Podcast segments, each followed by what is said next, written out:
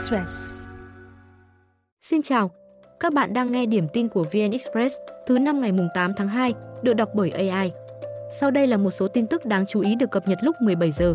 Giá hoa quả trưng Tết năm nay rẻ nhiều hơn năm ngoái nhưng các tiểu thương cho biết sức tiêu thụ chậm hơn hẳn. Tại thành phố Hồ Chí Minh, giá hoa quả trưng mâm cúng hôm mùng 8 tháng 2, tức 29 Tết, không khác biệt so với thường ngày. Nhiều loại hoa trưng Tết thậm chí rẻ gần một nửa so với cận Tết Quý Mão. Tại Hà Nội, các quầy hàng trái cây bày bán dọc hai bên đường ở các chợ Hà Đông, Nghĩa Tân ngày 28 Tết đông khách ra vào và thậm chí giá rẻ bằng một nửa cùng kỳ. Dừa, bưởi, chuối xanh hay Phật thủ là những loại trái cây được nhiều người ưa chuộng trưng Tết với mong muốn sẽ mang đến tài lộc, may mắn trong những ngày đầu năm mới. Giá các loại trái cây bày mâm ngũ quả năm nay mềm hơn mọi năm, chỉ bằng một nửa năm ngoái. Tại Huế, tối 28 tháng Chạp, người dân Huế nhộn nhịp sắm sửa hàng hóa Tết tại siêu thị Go Huế, một trong những điểm mua sắm lớn nằm ở vị trí đắc địa của thành phố. Bánh kẹo, hoa quả là những sản phẩm đắt hàng nhất. Siêu thị cũng có nhiều chương trình khuyến mãi, giảm giá sâu nhằm kích cầu mua sắm. Cần Thơ sẽ bắn pháo hoa trên xà lan vào đêm giao thừa Tết Nguyên đán 2024. Lần đầu tiên xà lan 2.500 tấn được huy động phục vụ bắn 1.000 quả pháo hoa tầm cao, chào đón năm mới tại ngã ba sông Cần Thơ với sông Hậu, quận Ninh Kiều. Hôm nay, xà lan dài 60m, ngang 16m được đưa từ tỉnh Vĩnh Long đến cập cảng tại khu đô thị Nam Cần Thơ, quận Cái Răng, cách bến Ninh Kiều khoảng 2 km. Chiều mai, xà lan sẽ được đưa đến khu vực ngã ba sông Cần Thơ và sông Hậu. Chương trình bắn pháo hoa tầm cao sẽ diễn ra trên sông kéo dài 15 phút, bắt đầu từ 0 giờ ngày 10 tháng 2, thời khắc giao thừa Tết Nguyên đán Giáp Thìn 2024. Ngoài ra giao thừa năm nay, Cần Thơ có 4 điểm bắn pháo hoa tầm thấp lúc 22 giờ tại quận Thốt Nốt và các huyện Phong Điền, Thới Lai, huyện cửa Đỏ.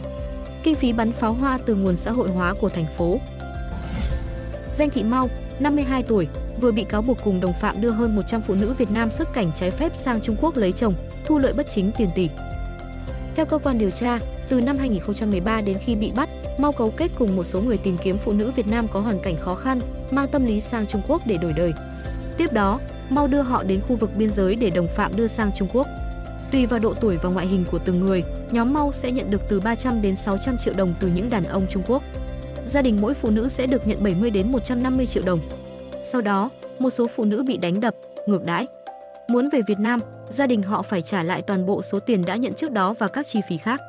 Công an tỉnh Bạc Liêu đang mở rộng điều tra. Nữ tỷ phú Nuan Phan Lam Sam vừa giành 68 trong tổng số 73 phiếu để trở thành chủ tịch Liên đoàn bóng đá Thái Lan. Bà cũng là phụ nữ đầu tiên lãnh đạo một liên đoàn bóng đá quốc gia châu Á. Bên cạnh bà, còn có ba ứng viên khác tranh chức chiếc ghế vừa chống chủ. Một người là bà Pauline Gampring, chính trị gia nổi tiếng ở Thái Lan, từng ra tranh cử thủ tướng Thái Lan ở cuộc bầu cử hồi tháng 7 năm 2023. Hai cái tên còn lại là ông Goragong Vitawan, cựu phát ngôn viên Thái Lích, và ông Thanasak Suprarezer, một chính trị gia. Với tiếng tăm và những đóng góp liên tục cho bóng đá Thái Lan, Madame Pang giành chiến thắng áp đảo. Madame Pang là gương mặt quen thuộc và có đóng góp to lớn vào sự phát triển của bóng đá Thái Lan gần một thập kỷ qua. Từ 2015 đến 2019, bà là trưởng đoàn bóng đá nữ Thái Lan dự các kỳ World Cup 2015, 2019. Sau đó, Madame Pang làm trưởng đoàn bóng đá nam Thái Lan vô địch AFF Cup 2020, 2022. Mới đây, bà cùng đội tuyển Thái Lan thi đấu thành công ở ASEAN Cup khi trở thành đội Đông Nam Á duy nhất vượt qua vòng bảng rồi dừng bước ở vòng 1/8. Thủ tướng Đức mới đây kêu gọi tăng viện trợ cho Ukraine, nhưng khẳng định không muốn NATO bị kéo vào cuộc xung đột với Nga. Ông cảnh báo mọi chi phí đầu tư vào lúc này cho Ukraine sẽ không thấm vào đâu so với hậu quả dài hạn và cái giá phải trả đối với phương Tây nếu không ngăn cản được Nga. Kể từ khi chiến sự nổ ra vào năm 2022, Đức là nước viện trợ Ukraine nhiều thứ hai, xếp sau Mỹ. Quốc gia này đã cam kết và chuyển giao cho Ukraine hơn 30 tỷ đô la Mỹ vũ khí, trong đó có xe tăng, pháo và hệ thống phòng không. Nga nhiều lần cáo buộc Mỹ và đồng minh NATO vũ trang cho Ukraine để đe dọa an ninh Nga, lợi dụng Kiev để kích động xung đột với Moscow. Sau đây là một số tin tức đáng chú ý được cập nhật lúc 17 giờ. Trung tâm Dự báo Khí tượng Thủy văn Quốc gia cho biết, miền Bắc đón rét trong hai ngày cuối năm, nhiệt độ ban ngày đầu năm mới Giáp Thìn sẽ tăng dần song vẫn dưới 15 độ C vào ban đêm. Hôm nay là ngày đầu tiên của đợt không khí lạnh này. Bốn tỉnh phía Bắc có nhiệt độ dưới 10 độ C gồm Mẫu Sơn, Lạng Sơn hơn 1 độ, thấp nhất cả nước. Một số điểm cao như Đồng Văn, Hà Giang, Ngân Sơn, Bắc Cạn 7 độ, Trung Khánh, Cao Bằng 6 độ. Khu vực đồng bằng sáng nay phổ biến từ 11 đến 13 độ C, trời không còn mưa phùn. Tại Hà Nội, hai trạm ngoại thành là Ba Vì và Sơn Tây ghi nhận 11 độ C, các trạm nội thành như Láng, Hoài Đức, Hà Đông 12 độ. Theo cơ quan khí tượng, hôm nay không khí lạnh sẽ tiếp tục mở rộng ảnh hưởng ở miền Bắc. Khu vực Đông Bắc Bộ nhiệt độ thấp nhất 11 đến 13, vùng núi cao có nơi dưới 5 độ, khu vực Hòa Bình, Lào Cai, Yên Bái thấp nhất 11 đến 14 độ C. Sang ngày 30 tháng Chạp, nhiệt độ sẽ nhích lên 1 đến 2 độ C. Từ 15 giờ hôm nay, mỗi lít xăng giảm 790 đến 900 đồng, các mặt hàng dầu cũng hạ 290 đến 490 đồng. Cụ thể, giá xăng RON 95 giảm 900 đồng xuống mức 23.260 đồng một lít, E5 RON 92 giảm 790 đồng xuống 22.120 đồng mỗi lít. Sau 4 lần tăng liên tiếp, đây là lần giảm giá đầu tiên trong năm nay. Kỳ điều hành hôm nay, Liên Bộ tiếp tục không trích, chi sử dụng từ quỹ bình ổn giá xăng dầu. Thị trường xăng dầu thế giới 7 ngày qua tăng do chịu tác động từ thông tin về cuộc ngừng bắn tại Gaza, xung đột tại Biển Đỏ, tồn kho xăng dầu tại Mỹ tăng lên, cháy nhà máy lọc dầu tại Nga, nền kinh tế Trung Quốc gặp khó khăn. Các yếu tố này khiến giá xăng dầu thế giới diễn biến tăng giảm đan xen, tính bình quân 7 ngày giảm 1,36 đến 4,16%. Tháng đầu năm 2024, Việt Nam ghi nhận kim ngạch xuất khẩu gần 33,6 tỷ đô la Mỹ, tăng 42% so với cùng kỳ năm ngoái và là mức cao nhất từ tháng 4 năm 2022. Xuất khẩu tăng mạnh nhờ động lực từ hai nhóm ngành chính là nông, lâm, thủy sản và công nghiệp chế biến, tăng lần lượt gần 97% và 38%. Điện thoại các loại và linh kiện xuất khẩu trong tháng đầu năm nay ước đạt gần 6 tỷ đô la Mỹ. Mức này tăng hơn 56% so với tháng trước do Samsung mới cho ra mắt dòng sản phẩm mới Samsung Galaxy S24 vào giữa tháng 1. Nông sản tiếp tục là điểm sáng trong bức tranh xuất khẩu cả nước nhờ lợi thế về giá. Dữ liệu của Bộ Công Thương cho thấy giá cà phê bình quân đạt gần 3.000 đô la Mỹ một tấn, tăng hơn 35%, gạo 693 đô la Mỹ một tấn, đắt hơn 33,5% cùng kỳ. Mỹ vẫn là thị trường nhập hàng lớn nhất của Việt Nam, Việt Nam nhập khẩu hơn 30,6 tỷ đô la Mỹ, trong đó gần 95% là nhóm hàng tư liệu sản xuất cho dịp Tết Nguyên đán 2024. Trung Quốc vẫn là thị trường xuất khẩu lớn nhất sang Việt Nam, gần 11 tỷ đô la Mỹ, tăng 50% so với cùng kỳ năm ngoái.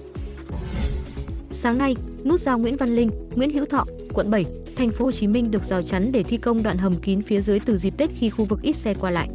Giao lộ trên được đóng trong dịp Tết Nguyên đán nhằm tranh thủ thời gian lượng xe qua khu vực này giảm so với ngày thường, hạn chế ùn tắc khi phần luồng giao thông theo hướng đi mới. Dự kiến, nút giao bị đóng trong 240 ngày, trong đó nhà thầu sẽ thi công xuyên Tết làm các đốt hầm kín ngay dưới giao lộ. Theo kế hoạch, toàn bộ dự án này sẽ hoàn thành cuối năm 2024. Giới chức Philippines cho biết số người mất tích trong vụ lở đất khuya ngày 6 tháng 2 ở làng đào vàng Masara, nằm trên vùng núi của đảo Mindanao, đã tăng gần gấp đôi, từ 48 lên 90 trường hợp. Vụ lở đất phá hủy nhiều nhà cửa, chôn vùi 3 xe buýt và một xe Jeep dùng để chở công nhân mỏ vàng. Lực lượng cứu hộ đã tìm thấy ít nhất 7 người chết và 31 người bị thương. Giới chức địa phương đã triển khai máy móc hạng nặng đến tâm điểm thảm họa. Tuy nhiên, nhiều đơn vị phải đào bới bùn đất bằng tay và sẻng ở những điểm nghi có người bị chôn vùi. Hàng trăm gia đình ở làng Masara và bốn ngôi làng lân cận đã được sơ tán đến các trung tâm lánh nạn. Giới chức địa phương cảnh báo khu vực vẫn còn nguy cơ lở đất khi mưa lớn kéo dài ở đảo Mindanao nhiều tuần qua. Theo Bộ trưởng Khoa học và Công nghệ Renato Solidum, nền đất ở khu vực xảy ra thảm họa đã suy yếu sau nhiều vụ động đất những tháng gần đây.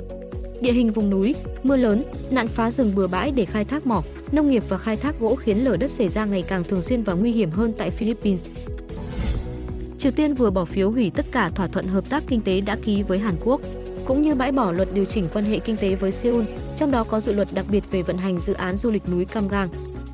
Khu nghỉ dưỡng Cam Gang ở miền Nam Triều Tiên từng là biểu tượng hợp tác kinh tế hai miền, thu hút gần 2 triệu du khách Hàn Quốc vào đầu những năm 2000.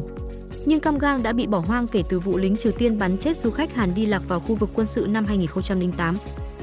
Bộ Thống nhất Hàn Quốc, cơ quan quản lý mối quan hệ với Triều Tiên cho rằng hành động của Bình Nhưỡng không có gì đáng ngạc nhiên, đồng thời khẳng định Seoul không công nhận các động thái đơn phương.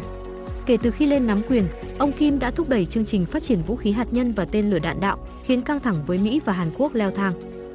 Trong cuộc phỏng vấn với đài KBS ngày 7 tháng 2, Tổng thống Hàn Quốc Yoon suk yeol người có quan điểm cứng rắn với Triều Tiên, khẳng định vẫn sẵn sàng hợp tác với Bình Nhưỡng, thậm chí có thể tổ chức hội nghị thượng đỉnh với Chủ tịch Kim Jong-un và cung cấp viện trợ kinh tế cho nước này.